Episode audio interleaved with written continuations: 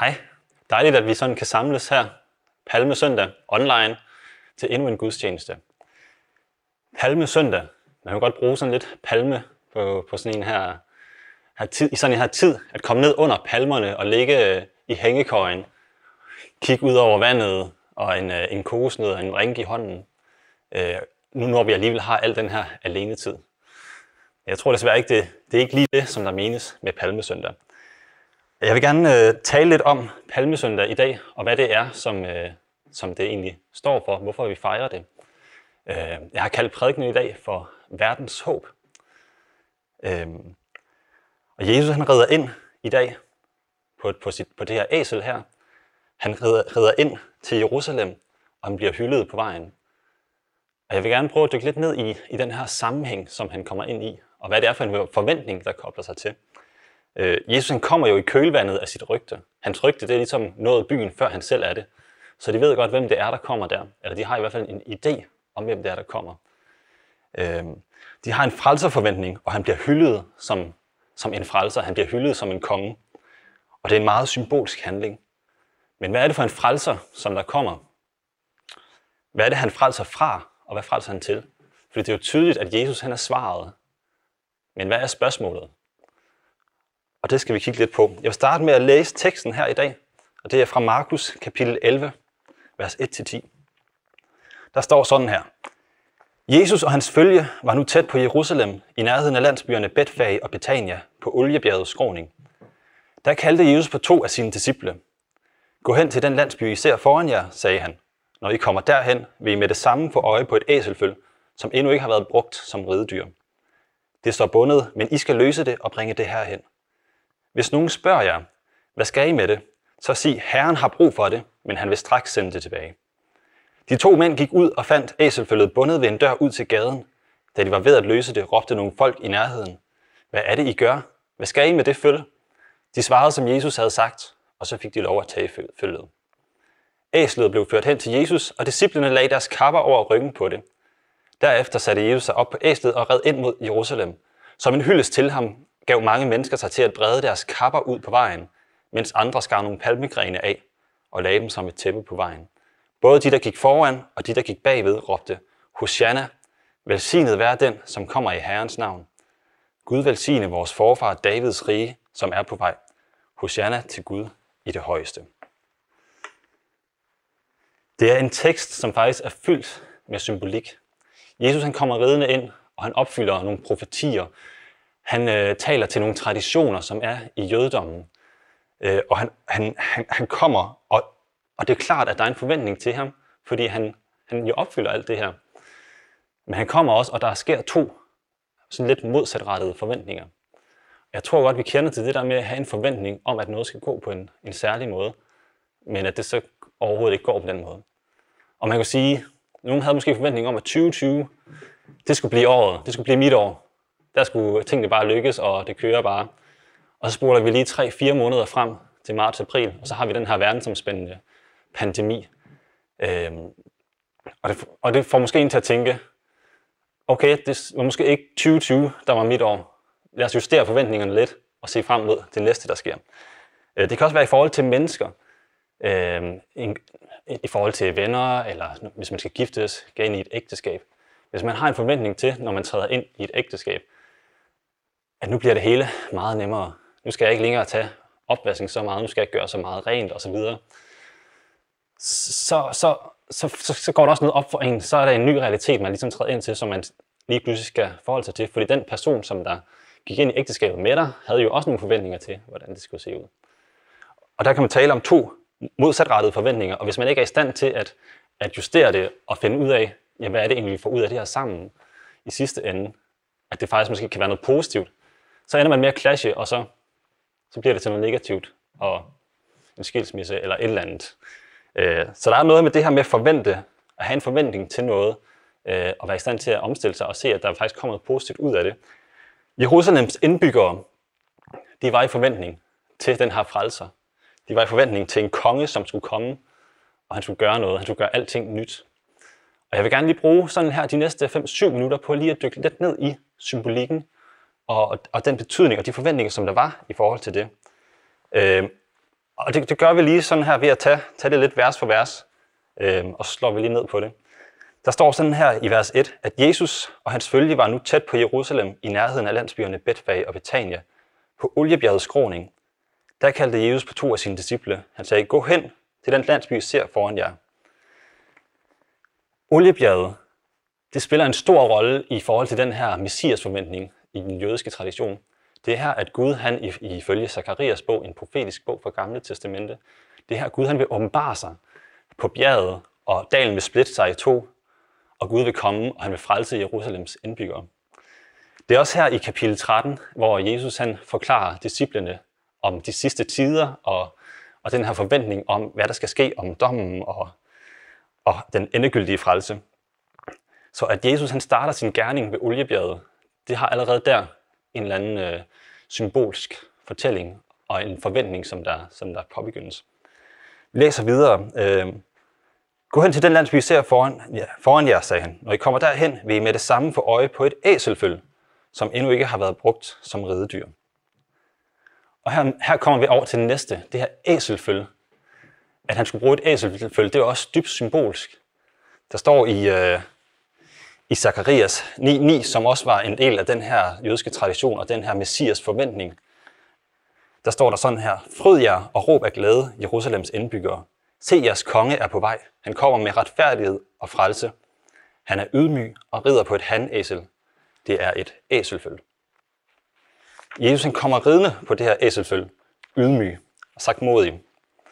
Et andet sted, der er masser af symbolikker, men bare lige for at vælge et andet sted, i første Mosebog niogfyrre, ti, elleve, der profeteres der om en fra Judas stamme, som skal komme og frelse israelitterne. Og han skal binde sin æs, sit æselføl til en vin, vinstok. Øhm. Så der er altså noget ved det her, og det ube, uberørte æselføl, for lige at tage den sidste krølle med her, det uberørte æselføl er det perfekte offerdyr. Det er sat til side til Herren. Så det er sat til side til Herren. Jesus han opfylder de her, de her profetier og de her, hvad skal man sige, øh, krav og, og, og, og, og understreger sin status. Videre står der her, hvis nogen spørger jer, hvad I skal med det, så sig, Herren har brug for det, men han vil straks sende det tilbage. Herren har brug for det. Igen, så er der faktisk noget symbolik i, at han siger det. Herren har brug for det.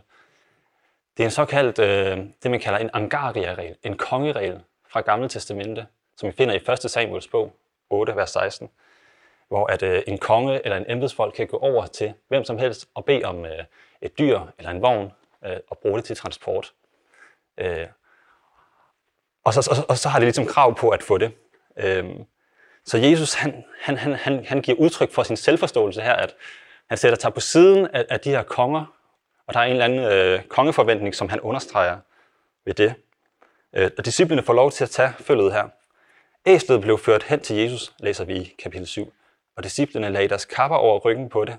Derefter satte Jesus sig op på æslet og red ind mod Jerusalem. Som en hyldest til ham gav mange mennesker sig til at brede deres kapper ud på vejen, mens andre skar nogle palmegrene af og lagde dem som et tæppe på vejen. Og det her med kapperne, det har igen noget symbolik. Disciplerne, de, de lægger deres kapper på æslet som en kongehyldest til Jesus, ligesom at mængden lægger deres kapper ud for Jesus som en kongehyldest til ham, der kommer. Og vi finder faktisk igen i det Gamle Testamente, i anden kongebog, kapitel ni, vers elleve til tolv, hvor profeten Elias, han sender en, en ung profet ud til at salve den her øh, fyr, Jehu, som så bliver konge. Og da Jehu kommer ud derfra, så hylder hans mænd ham, og de lægger deres kapper ud for ham og, og hylder kongen. Øhm. Og så læser vi lige det sidste her. Både de, der gik foran, og de, der gik bagved, råbte, Hosianna, velsignet være den, som kommer i Herrens navn. Gud velsigne vores forfar, Davids rige, som er på vej. Hosianna til Gud i det højeste. Det her Hosianna, det er jo et, et hyldesråb. Et hyldesråb til kongen, der kommer. Men oprindeligt så var det faktisk et råb om hjælp. Et råb om hjælp om at frelse os fra, fra det her, som vi lider under. Og der ligger i det en, en dobbelt betydning. Både at det er en konge, der kommer, men det er en frelser. Jødernes konge, og det er frelseren. Og de, de råber, i Herrens navn kommer han. Han kommer som Guds repræsentant. Han kommer med en autoritet, som ikke bare er af denne verden, men som også overstiger den. Så der er et dybt følt kald og en forventning om hjælp. De slutter med en proklamation om Davids rige. Det skal, det skal komme. Og hvis vi lige vender os tilbage til Det Gamle Testamente en sidste gang her, så læser vi i Zakarias ni, ti og elleve, hvordan der profeteres om den her genetablering af Davids rige i Jerusalem. Så at Jesus han kommer og opfylder de her profetier, og er meget bevidst om, at han gør det, det er jo et signal til dem, som, som står og modtager ham, dem, som hylder ham. Det er et signal om, at jo, jeg er faktisk den, som skriften taler om. Jeg er faktisk den, som traditionen peger hen imod. Øh, og han taler jo til deres forventning. Og man kan sige, at det er Jesus' egen skyld, at de så måske bliver sure på ham, fordi han ikke gjorde præcis det, de havde forventet. Og måske skal vi lige kigge lidt på konteksten her i Jerusalem, for at forstå, hvad det egentlig var, de forventede. Det er sådan, at Jerusalem lå i Judæa, som, er, som var en kejserlig provins dengang. Og Pontius Pilatus han var indsat som den her præfekt, det vil sige kejserens forlængede arm. Og han var ansvarlig for at opretholde ro og orden med militærmagt. Og så havde han øh, den afgørende, det afgørende at sige, når det kom til store juridiske søgsmål, blandt andet Jesus dødsdom. Men romerne de var geniale på den måde, at de lod kulturer have deres egen form for selvbestemmelse i begrænset omfang. Så de jødiske ledere de fik lov til at, at, at have en eller anden autoritet om, hvordan de praktiserede deres tro og deres kultur. Øhm, der var en eller anden form for selvbestemmelse. Man kan da jo klart, klart sige, at der var en bevidsthed om at være besat, og at man ikke var det rige, som, som man var engang, og som der profeteres om i Det Gamle Testamente. Og den har de jo her i Jerusalem. For Jerusalem var i en eller anden slags lockdown, kan man sige. De var begrænset i forhold til deres frihed, deres, i forhold til deres frihed til at udøve deres tro og til at udøve deres, deres, deres, deres øh, kultur. Og hvis vi ser på verdenshistorien, så, så ender det jo også med, at romerne de, øh, de slår dem ned. Øh, I halvfjerds der falder templet, og, og jøderne bliver ligesom bortvist. Men Jesus han kommer ridende som frelser her, og i den kontekst, så kan man da godt se, at, at så er det da nærliggende at tænke, at han vil komme, og han vil omstyre det romerrige, og han vil komme, og han vil sætte dem alle sammen fri. Men hvad betyder det faktisk? Jesus han ved godt, at når han, når han kommer ridende ind i Jerusalem, at de samme mennesker, de fem dage senere, skal råbe korsfæst ham. De samme mennesker, som der hylder ham. For han var ikke, hvad de forventede. I virkeligheden, så var han faktisk meget mere. Så hvem er han så? Hvem er han så, ham der kommer ridende ind på æslet? Vi ved jo i dag, når vi ser, ser på, på historien, når vi læser historien, læser beretningen, hvad der sker på fredag, hvad der sker langfredag, hvad der sker påskesøndag. Vi ved godt, at han bliver lagt i graven, men at han så genopstår. Og deri lå netop sejren, at han besejrede døden. Hvordan besejrer man døden? Det gør man ved at leve igen. Så hvad er vores forventning til ham i dag? Hvem er det, som vi ser, der kommer ridende på det her æselfølge ind til Jerusalem? Hvem er det, som vi hylder og tilbærer? Det er håbet. Det er håbet, som kommer ridende der på æselfølget. Så der er en forskel på at have en eller anden forsigtig optimisme og på at have et håb. Have en optimisme om, at vi nok skal klare den, og vi nok skal komme igennem det. Men også at have et håb. Et håndfast håb, der griber ind i en situation. Et håb er noget, der kommer udefra og griber ind i en situation. Og Jesus han kommer faktisk udefra. Han kommer som håbet, og han kommer som opfyldelsen ind til Jerusalem. Men han var ikke det håb, som de, de troede, de havde brug for i Jerusalem. Han var noget helt andet. Det var ikke en omstyrtning af romerriget. Det var en omstyrtning af selve livsgrundlaget. I Maus tolv ti, altså på tirsdag, der siger han, har jeg aldrig læst følgende skriftord? Den sten, bygmestrene kasserede, blev selve hjørnestenen. Den kom fra Herren, og den er forunderlig at se på. Han blev kasseret, men det, han var jo selve livsgrundlaget. Han var selve grundlaget for det, som der skulle, det rige, som der skulle komme i stedet for. Så i dag, der kommer han ridende, og vi proklamerer ham som herre, og vi proklamerer ham som frelser. Det er Davids rige, som kommer. Så lad mig spørge igen, hvem er du i forventning til? Hvad venter du på, og hvad skal du frelses fra?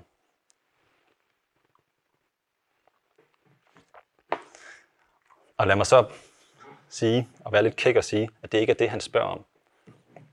Han er frelseren, der kommer.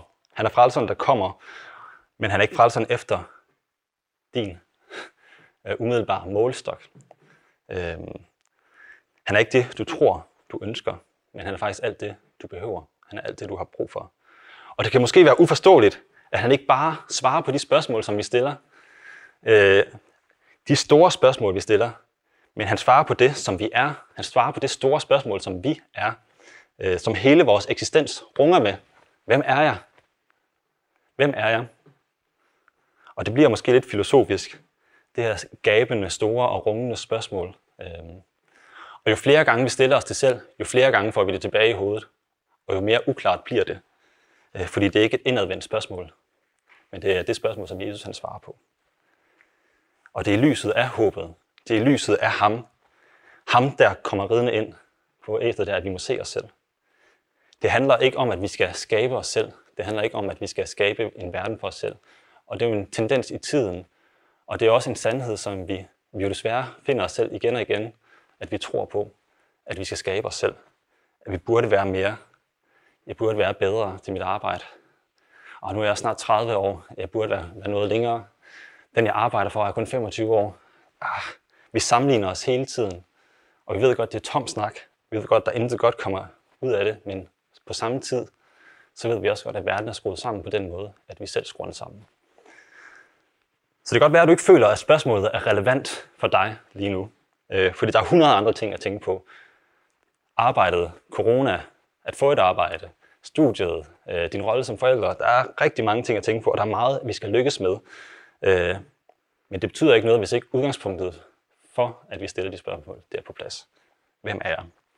Den tyske teolog Dietrich Bonhoeffer, han er kendt for at sige det her om, om nåden, om, om mødet med Jesus, om den frelse, som han kommer med. Han siger sådan her om den her nåde. Dyr er den, fordi den koster mennesket livet. Nåde er den, fordi den derved skænker ham det. Jesus han kommer ridende ind, ikke for at frelse en del af dig, ikke for at frelse noget af dig, ikke for at frelse en del af dig, der går på arbejde, men han kommer faktisk efter hele dig. Han kommer ikke og forlanger en del af dig, men han kommer faktisk og forlanger hele dig. Så det er ikke en frelse, hvor han går ind og frelser Jerusalem fra romerne, men han går, kommer faktisk for at frelse hele verden fra romerne, fra sig selv. Øh, og det er jo her, at de her modsatrettede forventninger opstår. Fordi hvem tror du, Jesus er? Eller hvem siger Jesus, at du er? Fortællingen den er aktuel i dag, fordi den taler om håbet, som vi hylder og tilbyder. Men den taler også om de her to modsatrettede forventninger. Der står sådan her i Matteus seks treogtredive. Søg først Guds rige og hans retfærdighed. Dernæst skal alt andet gives dig i tilgift. Hvis vi først søger alt det andet, hvad er det så, der skal gives os i tilgift?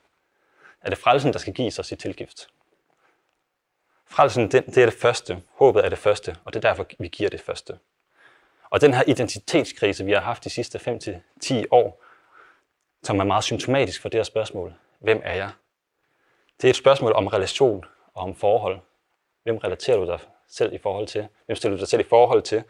Øh, og identitetskrisen opstår, når vi siger, jamen jeg er slet ikke det, som de andre siger, jeg er. Jeg er slet ikke det, som samfundet gerne vil have, jeg skal være. Jeg kan ikke relatere til at være det. Så det er nemmere at definere, hvad jeg ikke er, i stedet for, hvem jeg er. Så lad mig her til sidst spørge, komme ind på, at det er et spørgsmål om relation til din skaber og til din frelser. Identiteten skabes i forhold til din frelser og forsoner, som vi har sunget om i dag. Den peger tilbage til formålet med skabelsen. Den peger fremad til formålet med skabelsen, og hele vejen igennem er formålet med skabelsen vores fællesskab med Gud. At han, han gav sig selv gennem Jesus på korset, som vi fejrer på søndag. Det peger på frelsen. Den frelse er et håb. Han kommer ridende ind på æslet. Han opfylder profetierne, fordi han er verdens frelser. Ikke for at frelse dig ud af verden, han kommer, men for at give dig et håb, der overskrider verden. Et håb, som virker i verden. Det er et håb for verden, og det er verdens håb. Så lad os være i forventning til verdens håb. Tag del i det, glædes over det, og bring det med os der, hvor vi går. Lad os slutte med at bede sammen her. Så hvis I sidder derhjemme, og det har talt til jer, øh, så vil jeg bare bede jer om at lukke øjnene sammen med mig, så vil jeg lede os i en bøn. Øh, og så kan du vælge at åbne dig selv op for det og tage imod det. Hvis du ikke har taget imod Jesus før, hvis det hele er nyt for dig, så er det bare en anledning til at åbne dig selv op for, for, for hvad han har til dig. Det er verdens håb, Og vi har brug for verdens håb mere end nogensinde før i den her tid. Så Jesus, jeg, jeg takker dig for, at du kom til os her. Jesus, jeg takker dig for, at du kom ridende ind i Jerusalem som verdens håb her. Jeg takker dig for det, som du har gjort, det, som, du, som vi fejrer, du gør på søndag her, at du opstod igen. Jeg takker dig for det håb, som du taler til os i den her tid. I en tid, hvor der ikke er så meget andet at, at være håbfuld omkring her, fordi vi sidder alene i isolation her. Jeg takker dig for, at i den her tid, at du mere end nogensinde før vil, vil tale til os, og at vi må åbne os for det, som du har til os her. Tak, Herre, for din nåde. Tak, for du er god, Herre. Vi lægger det over til dig, Herre. Jeg beder for dem, som, som måske sidder derude, og, og som ikke har taget imod dig før, Herre. Jeg beder om, at du vil komme, og du vil røre ved dem, Herre, og du vil åbenbare dig på en helt særlig måde. Det beder jeg om i Jesu navn, Herre. Amen. Hvis du sidder derude, og du... Øh, og du har behov for at blive, for, for at blive fulgt op på det her, så kan du jo ringe til os øh, på det nummer, der kommer på skærmen her. Øh, vi har oprettet det her hjælpecenter, men hvis du har brug for en pastoral samtale, eller har brug for noget sjælesorg eller andet, så er du velkommen til at ringe, hvis du har nogle spørgsmål. Så på søndag er det, er det påskesøndag, øh, så se med igen der, og så vil jeg bare slutte her med at, øh, at lyse den aronitiske velsignelse over jer. Herren velsigne dig og bevare dig. Herren lader sit ansigt lyse over dig og være dig nådig. Herren løfter sit åsyn på dig og giver dig fred. Amen.